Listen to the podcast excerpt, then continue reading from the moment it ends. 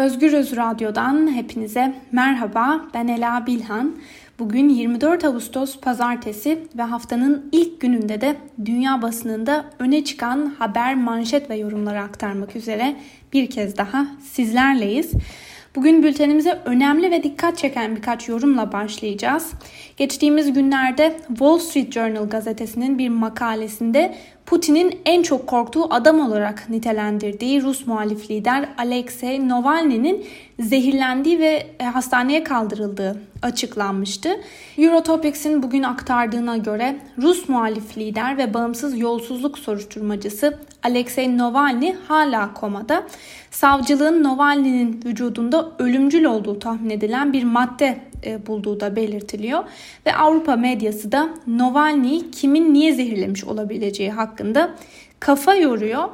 Ee, örneğin Finlandiya basınından Savon Sanomot gazetesi Navalny'nin zehirlenmesini muhalefete yönelik sert bir uyarı olarak nitelediği bir yazıda şu ifadeleri kullanıyor.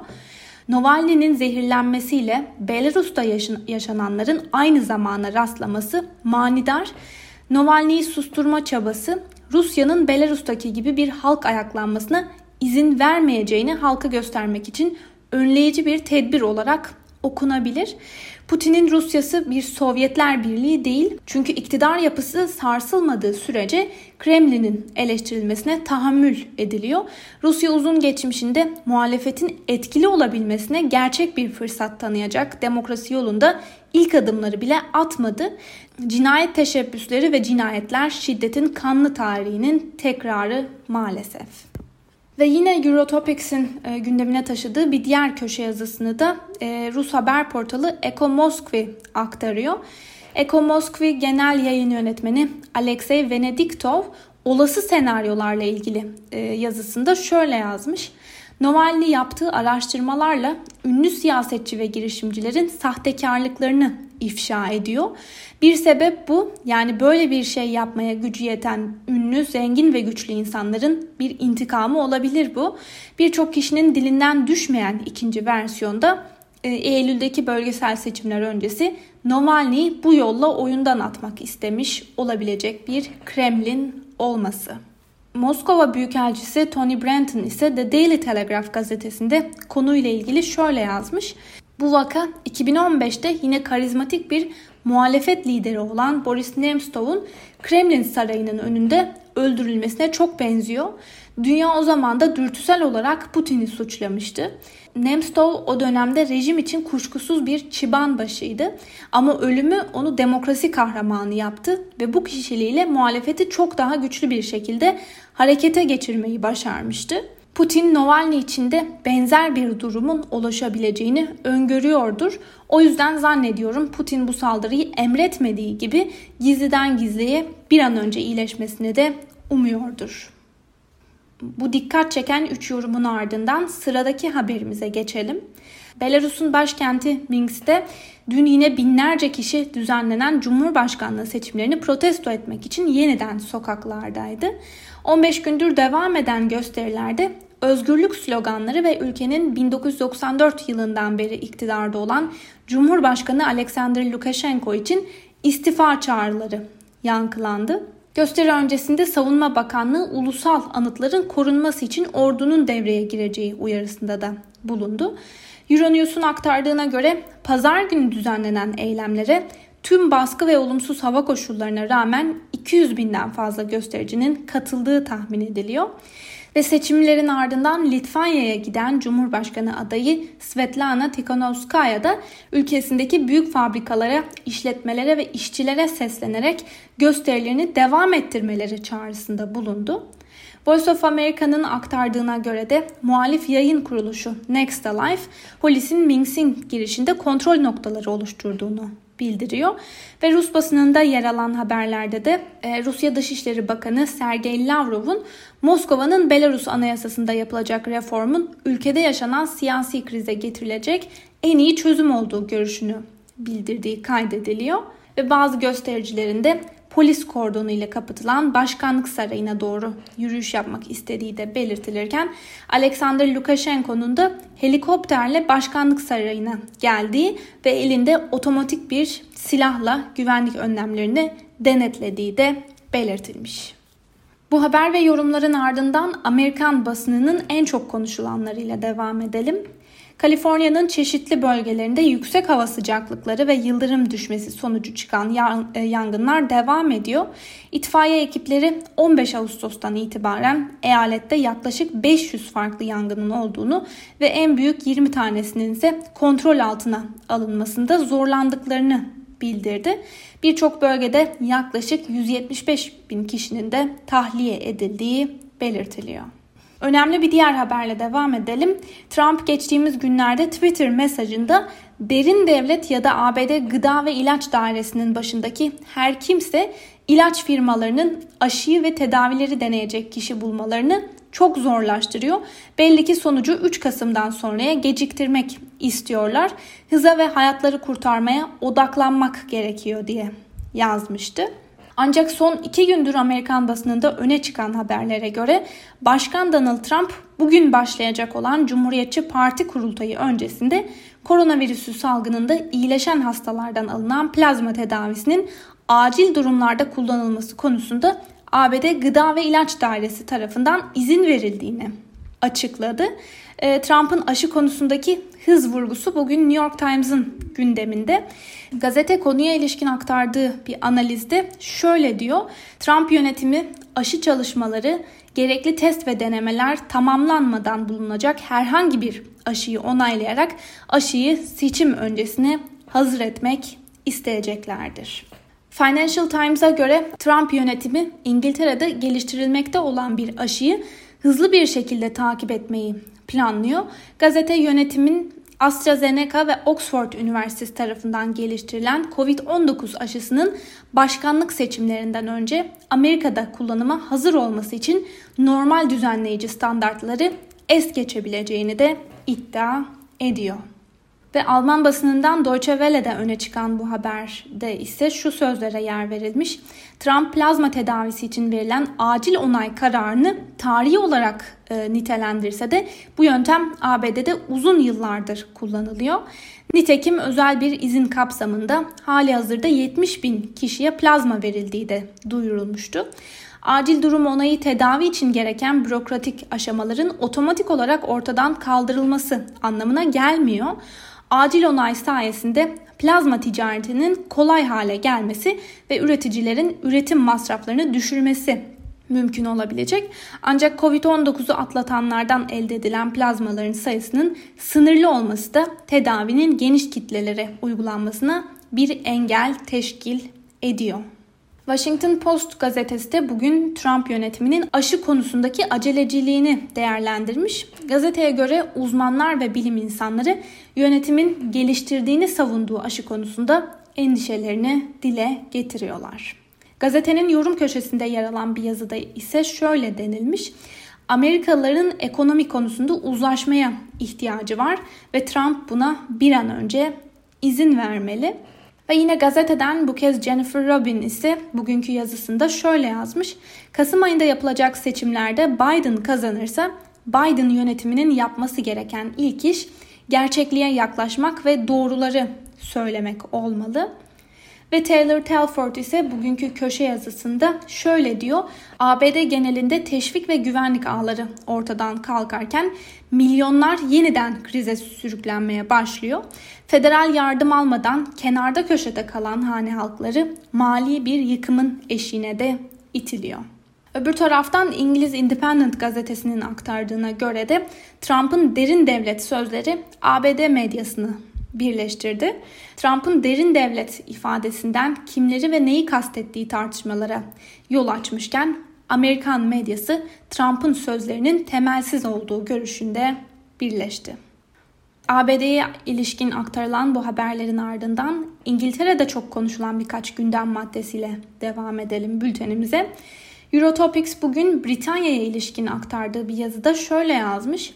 Güncel bir anketin sonuçlarına göre şu sıralar İskoçların yarısından fazlası Büyük Britanya'dan ayrılmayı istiyor. 2014 yılındaki bağımsızlık referandumu kıl payıyla Birleşik Krallık'ta kalma kararıyla sonuçlanmıştı. Brexit karşısındaki bu yeni dalganın sebebi olarak Londra yönetiminin tartışmalı korona politikası gösteriliyor. Peki Birleşik Krallık dağılmak mı üzere? Ee, Rus RIA Novosti gazetesine göre Johnson şu ana kadar böyle bir şeye asla izin vermeyeceği konusunda diretiyor. Ancak yine gazeteye göre yeni bir bağımsızlık referandumunun Londra'nın iradesine rağmen yapılması da olası. Novosti'nin aktardığına göre Britanya şu anda Katalonya senaryosuyla karşı karşıya. İngiliz basınından Daily Mirror gazetesi bugün manşetine Boris Johnson'ın çocuklarınızı okullara geri gönderin sözlerini taşımış ve haftaya açılması planlanan okullarla ilgili tartışmalar sürerken bilim insanlarının salgının çocuklar için bir tehlike yaratmadığını savunduklarını da belirtmiş. E, The Daily Telegraph gazetesi bugün ilk sayfasına okullar meselesini taşımış ve gazete Boris Johnson'ın e, çocuklara Covid-19 bulaşma riskinin çok düşük olduğu konusunda ebeveynlere tıbbi kanıtlarla güvence vermeye çalıştığını söylüyor. The Guardian gazetesi ise bugün manşetten verdiği haberde şöyle yazmış. Boris Johnson ülkede yaşanan sınav kaosunun ardından okullar gündeminin de kontrolünü ele geçirmek için harekete geçti. Velilere kişisel olarak ricada bulunan Johnson'ın eğitim konusunda kontrolü yeniden sağlamak için bu konuyu da ele aldığı belirtiliyor. Ve The Times gazetesi ise okulların açılması durumunda asıl endişe edilecek durumun öğrenciler için değil öğretmenler için geçerli olduğunu savunuyor. The Times'a göre başta öğretmenler olmak üzere okulda çalışanların birbirlerine virüsü bulaştırmaları çok daha büyük bir risk. Independent gazetesinde öne çıkan bir haberle devam edelim. İrlanda'daki koronavirüs skandalı sonrası parlamento erken toplanıyor başlıklı habere göre. İrlanda'da milletvekilleri ve diğer üst düzey siyasilerin koronavirüs pandemisine karşı alınan önlemleri ihlal ettiği skandal siyasi bir krize evrildi. İrlanda Başbakanı parlamentonun erken toplanması gerektiğini duyurdu ve ayrıca Avrupa Birliği Komisyonu'nun ticaretten sorumlu komiseri İrlandalı politikacı Phil Hogan'a istifayı düşünmesi gerektiği çağrısında da bulundu. Bu haberin ardından yine gazetede aktarılan bir yorumla devam edelim. Independent'tan Bobby Gosh bugünkü yazısında şu ifadeleri kullanıyor. Mali'de bir askeri junta 2012 baharında iktidarı en son ele geçirdiğinde 3 hafta zor dayanmıştı. Önce Batı Afrikalı komşularından daha sonra da dünyanın diğer ülkelerinden gelen uluslararası baskı darbe liderlerini iktidarı sivil yönetime geri vermeye ikna etmişti. Ancak bu kısa sürede bile ülkenin kuzeyindeki Tuareg isyancıları büyük toprak parçaları ele geçirerek Bamako'daki siyasi kaostan yararlanınca ülkeyi bilfiil ikiye bölmeyi başarmıştı. Kuzey aralarında El-Kaide'nin Kuzey Afrika kolonunda bulunduğu terörist grupların sığınağı haline gelmişti. Batı Afrika'nın Mali'deki darbeyi hızla çözmesi gerekiyor. Ülkede uzayan siyasi kargaşa cihatçılara daha fazla kapı aralayabilir. Mali'deki askeri darbeye ilişkin aktarılan bu yorumun ardından Alman basınından Deutsche Welle'de e, öne çıkan bir yorumla devam edelim. Yeni Schuman planı Doğu Akdeniz Savaşı'nı önleyebilir mi? Türk-Yunan gerilimi Avrupa Birliği'ni Türkiye ile karşı karşıya getirecek bir askeri çatışmaya dönüşebilir mi? Savaş endişesi büyürken ortaya atılan yeni bir plan merak uyandırdı. Avrupa İstikrar İnisiyatifi'nin başkanı Gerald Knaus'un ortaya attığı yeni bir Schuman planı önerisi son günlerde diplomasi kulislerinde en çok konuşulan öneriler arasında bulunuyor. Knaus Doğu Akdeniz'de gerilimin daha da tırmanması, askeri bir ihtilaf ve ekonomik yaptırımlar kimseye fayda sağlamayacak. Türkiye kadar Yunanistan ekonomisi de krizde ve zorda. Bir iki yıllığına doğal gaz arama faaliyetlerine moratorium uygulanmalı. Kazan kazan formülü geliştirilmeli ve bu formülde yeni bir Schuman planı olabilir görüşünü dile getirdi. Schuman planına benzer bir inisiyatif ile Akdeniz'de kıyıdaş ülkelerin rekabet yerine işbirliğine yönelebileceğini, enerji konusunda alternatif enerji kaynakları için destek sağlanmasıyla da doğal gaz arama konusunda gerilimin geride bırakılabileceği görüşünü de savunuyor Gerald Knaus. Maske kullanımının yaygınlaşması da Almanya'nın gündeminde. Deutsche Welle'nin aktardığına göre koronavirüs vaka sayılarının bir günde 2000'lere yükseldiği Almanya'da yetkililer maske kullanmanın iş hayatında ve okullarda zorunlu hale getirilmesini tartışmaya yeniden başladı.